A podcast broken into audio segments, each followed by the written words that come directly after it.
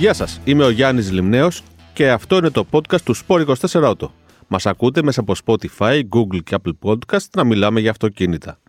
Αυτοκίνητα που συνήθως θα βάζουμε στην πρίζα με τον συνεργάτη Θανάση Μαυριδόπουλο που τον έχω εδώ δίπλα στην γνωστή καρέκλα Γεια σας. του. Είμαι ο Θανάσης Μαυριδόπουλος και είμαι στη γνωστή ηλεκτρική καρέκλα. Ρε Γιάννη, Γιάννης είναι ο ηχολήπτης μας και τον ευχαριστούμε. Το κουμπάκι πού είναι; Έχω κάνει μια συνεργασία για- με τον για Γιάννη. φέρ' το, για φέρ' το. Γιάννη, άστο κουμπάκι. Άστο Για- κουμπάκι έλα, πίσω. έλα, έλα, το έχω Ή εδώ μάλλον δίπλα. βγάλτε την πρίζα καλύτερα όλο το σύστημα. Σήμερα θα μιλήσουμε με τον Θανάση για την ανάγκη που υπάρχει στο δημόσιο δίκτυο φόρτισης για ισχυρούς ταχυφορτιστές. Όχι μόνο στους αυτοκινητόδρομους, αλλά και μέσα στις μεγάλες πόλεις, από όπου συνήθως ξεκινάμε ένα ταξίδι. Σωστά, Θανάση; Σωστά, γιατί πολλές φορές μπορεί να το έχουμε φορτίσει το αυτοκίνητό μας το βράδυ στο σπίτι, στο wallbox ε, που έχουμε, αλλά μπορεί να μην έχουμε προλάβει να το κάνουμε αυτό το πραγμα και να πρέπει να φύγουμε σε ένα ταξίδι. Άρα χρειαζόμαστε να ξεκινήσουμε το πρωί, να βάλουμε την ενέργεια που χρειαζόμαστε για να ξεκινήσουμε το ταξίδι μας και να φύγουμε. Ή να φύγουμε το απόγευμα σε μια να μεγάλη φύγουμε το έξοδο, απόγευμα, μετά γιατί τη μπορεί να δουλειά. έχουμε, ακριβώς, γιατί μπορεί το πρωί να πηγαίνουμε στη δουλειά μας, να κάνουμε διάφορες δουλειές και επίσης να μην έχουμε προλάβει να έχουμε βάλει το αυτοκίνητο σε ένα wallbox που θα φόρτιζε αρκετά πιο αργά. Στον αυτοκινητόδρομο τι μας προσφέρουν οι ισχυροί ταχυφορτιστές. Καταρχήν, μικρότερο χρόνο. Μικρότερο χρόνο φόρτισης, άρα και μικρότερο χρόνο του ταξιδιού, του συνολικού. Σωστά; Και, ναι, και επίσης, αν υπάρχει μια έξοδος και ε, είναι οι φορτιστές κατηλημένοι από κάποιο άλλο αυτοκίνητο, όσο πιο γρήγορος είναι ο φορτιστής, τόσο πιο γρήγορα και το μπροστινό μας αυτοκίνητο, τα μπροστινά μας αυτοκίνητα θα φύγουν από το ταχυφορτιστή και θα πάρουμε θέση. Άρα, ο ίδιος ταχυφορτιστή μπορεί να εξυπηρετήσει περισσότερα αυτοκίνητα στον ίδιο χρόνο. Ακριβώς. Από ότι ένας λιγότερο ισχυρός. Βεβαίως. Και δύο έξοδου να έχει, πάλι η σχέση είναι υψηλότερη σχέση Συνήθως με οι έναν- μεγάλοι φορτιστές έχουν δύο εξόδους. Ναι, και πάλι όμως μπορεί να εξυπηρετούν δύο ταυτόχρονα αυτοκίνητα Ταυτόχρονα στο με- λιγότερο χρόνο. Και μάλιστα ε, οι, οι μεγάλοι φορτιστές τώρα δίνουν τόση ενέργεια που το 90-95% των αυτοκινήτων δεν μπορεί να την πάρει. Το έχουμε πει αυτό, το έχουμε πει και σε άλλα podcast, έτσι. Εξήγησέ μας λίγο, Θανάση, όταν λέμε ισχυροί ταχυφορτιστές, τι εννοούμε; Ε, ισχυροί τα φορτιστές, μιλάμε για φορτιστές πάνω από 250 κιλοβάτ. Υπάρχουν τέτοιοι στην Ελλάδα; Ναι, υπάρχουν. Γιατί το μεγάλο πρόβλημα στην Ελλάδα είναι αφενός το πλήθος των φορτιστών, που δόξα τω Θεώ φέτος έχει ξεπεράσει τα 2.000 σημεία φόρτισης πανε, και πάμε, πανελλαδικά. πάμε πολύ δυνατά για το 23 και το 24. Αλλά ένα θέμα που τίθεται είναι ότι αυτό το δίκτυο που έχει χτιστεί μέχρι σήμερα είναι μικρής ισχύως. Τι σημαίνει Ναι, αυτό; Συνήθως είναι από 50 κιλοβάτ και κάτω, θα έλεγα. Υπάρχουν κάποιες εξαιρέσεις. Δηλαδή το καλοκαίρι τοποθετήθηκαν 4 180 φορτιστές από τη ΔΕΗ. Αλλά χρειαζόμαστε κι άλλους. Δεν φτάνουν μόνο αυτοί. Πάμε λίγο πίσω. Τι σημαίνει φορτίζω σε ένα 50 ταχυφορτιστή. Σημαίνει ότι αν πάω με το 10% της μπαταρίας μου, εγώ που έχω ένα ID3 77 κιλοβατόρες, θα πάω με το 10%, δηλαδή θα πάω σχεδόν με 10 κιλοβατόρες και θα χρειαστώ για να το φορτίσω πλήρως ή μέχρι το 90% ας πούμε, θα χρειαστώ μία ώρα. Τουλάχιστον μία ώρα. Το έχω δει αυτό. Είναι μία ώρα και 10 λεπτά περίπου θέλεις. Ενώ σε έναν ισχυρό ταχυφορτιστή 180, ας πούμε, Σε ένα 180 θα χρειαστώ ε, Πολύ λιγότερο τουλάχιστον 25 λεπτά. το μισό χρόνο. Τουλάχιστον. Και λιγότερο από το μισό χρόνο. Και, οκ, καλοί οι 180, καλά είπες ότι υπάρχουν και μεγαλύτεροι. Υπάρχουν και μεγαλύτεροι, ναι. Πού υπάρχουν μεγαλύτεροι; Στο δίκτυο τη ΔΕΗ. Η ΔΕΗ είναι η μόνη που έχει αυτή τη στιγμή υψηλότερο. Και πόσο είναι ο, ο δυνατότερος; Είναι τρακοσάριδες. 300, 300 κιλοβάτ. Και 2 επί 150. Δηλαδή, δύο αυτοκίνητα μπορούν να φορτίσουν με 150. Δηλαδή, αυτός ο ένας φορτιστής μπορεί να φορτίζει δύο αυτοκίνητα με 150 κιλοβάτ, Σωστά. ενώ ένας φορτιστής που βρίσκαμε μέχρι τώρα στο, στον αυτοκινητόδρομο, ένας 50 μπορεί να φορτίζει Ένα αυτοκίνητο. αυτοκίνητο με 50. Ένα αυτοκίνητο με 50 και μπορούσε να κουμπώσει ένα άλλο αυτοκίνητο και να φορτίζει μόνο με AC.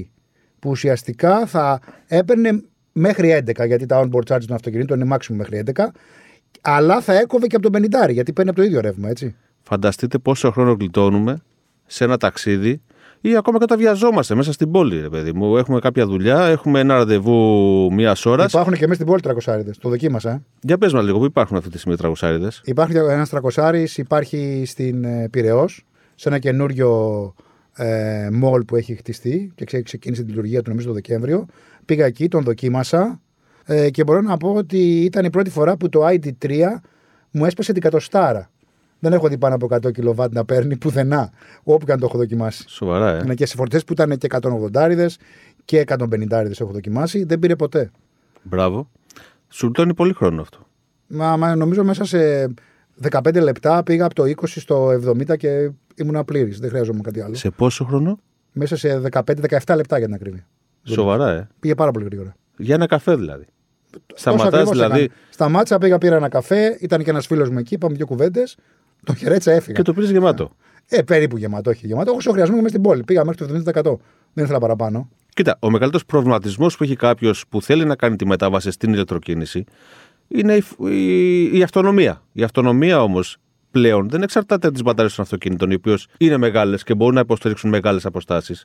Άρα το πρόβλημα δεν είναι η αυτονομία. Είναι ο χρόνος που τρώμε Ναι. στη φόρτιση. Ναι. Γιατί σε ένα συμβατικό αυτοκίνητο σταματάμε σε ένα βενζινάδικο και σε 5 λεπτά έχουμε φύγει. Άντε, πες να πάρεις ένα καφέ, να πας και μια τουαλέτα που λέει Σε ο λόγος. πέντε λεπτά έχεις φύγει. 7-8 λεπτά χρειάζεται, δεν ξέρει παραπάνω. Ενώ σε ένα ηλεκτρικό αυτοκίνητο θες μία ώρα.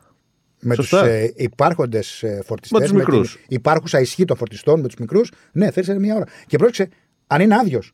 Ναι.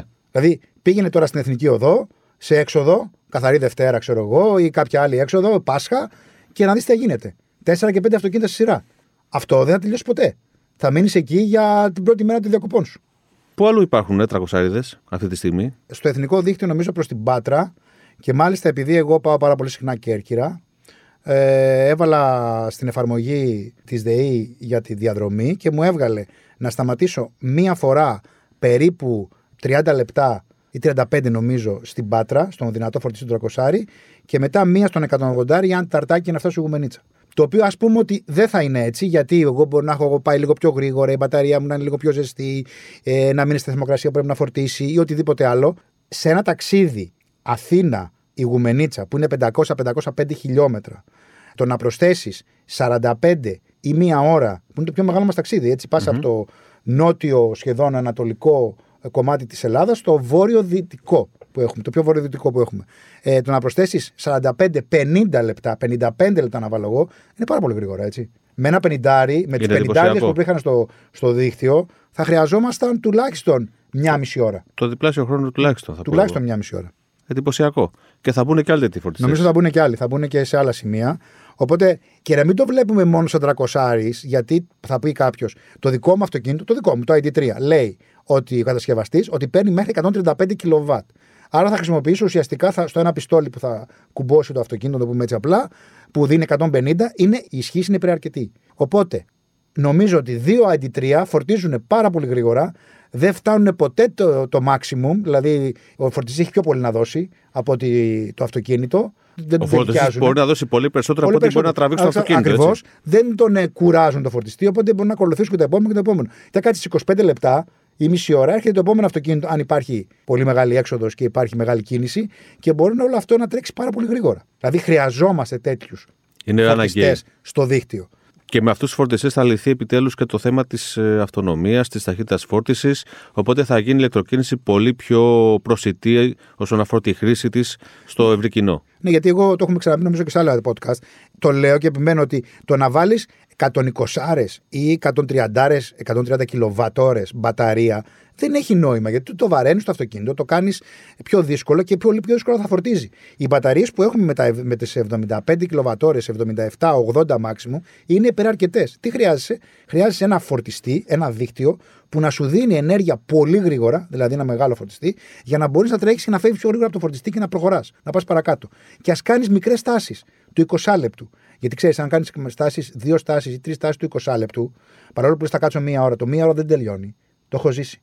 Το μία ώρα δεν τελειώνει. Και μετά αρχίζει και η παρέα, η σύζυγος, τα παιδιά, οποιοδήποτε άλλος είναι μαζί σου, αρχίζει και κουράζεται. Στο 20 λεπτό είναι κατεβαίνω, πάρτε κάτι να φάμε, μια καφέ, μια τουαλέτα. Α, έφυγε. Πάμε παρακάτω.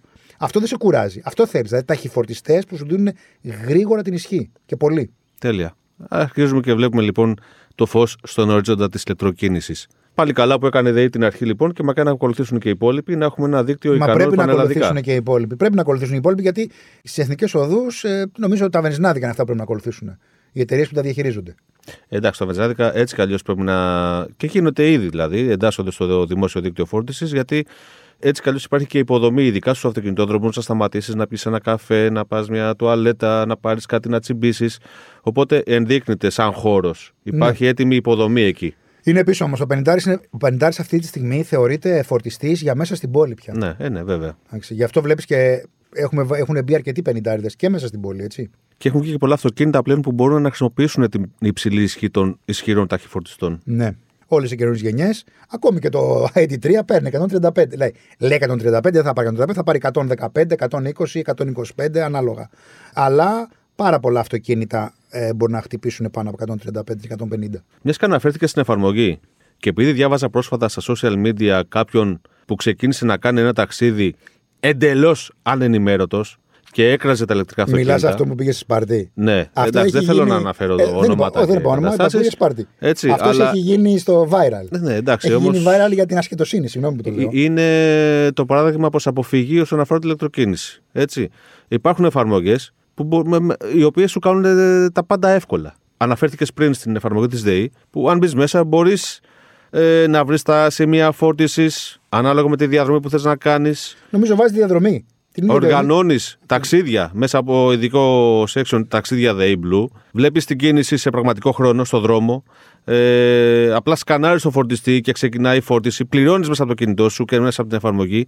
Μπορείς επίσης να συνδέσεις το αυτοκίνητό σου με την εφαρμογή. Οπότε σε κάθε ταξίδι να βλέπεις τα στοιχεία της μπαταρίας σου, του υπολείπου, και όταν χτίζεις και το ταξίδι μέσα από την εφαρμογή, να μπορεί να παίρνεις στοιχεία και να σου λέει επακριβώς που πρέπει να φορτίσεις για πόση ώρα, ώστε να προγραμματίσεις όλο το ταξίδι σου σωστά. Είναι μια εφαρμογή δηλαδή που σου λύνει τα χέρια. Ακόμα και αν είσαι πρωτάρι στην ηλεκτροκίνηση, μέσα από την εφαρμογή μπορείς να κάνεις ένα ασφαλές Είναι μια εφαρμογή που Καλά. καλύπτει όλες τις ανάγκες και έχεις πάρα πολλές δυνατότητες μέσα από αυτή. και μπορείς να κάνεις ένα ασφαλές και πάρα πολύ καλά οργανωμένο ταξίδι. Δηλαδή δεν είναι μόνο μια εφαρμογή που έχουν περισσότερες εταιρείες του σταματώ, σκανάρω, φορτίζω, έχω μια πιστοτική κάρτα ή είμαι γεγραμμένος ή όχι και φεύγω. Έχεις επιπλέον δυνατότητες εδώ πέρα. Να δώσουμε λοιπόν τα εύσημα στη ΔΕΗ που κάνει την ηλεκτροκίνηση παιχνιδάκι μέσα από το δίκτυο ΔΕΗ Blue, το πιο εκτεταμένο δίκτυο φόρτισης στην Ελλάδα, αλλά και για την εφαρμογή ΔΕΗ Blue, μέσα στην οποία μπορούμε να ανακαλύψουμε νέες δυνατότητες. Ήταν ένα ακόμα podcast για ηλεκτροκίνηση με το συνεργάτη Θανάση Μαυτόπουλο. Πάλι δεν πάτησα το κουμπί.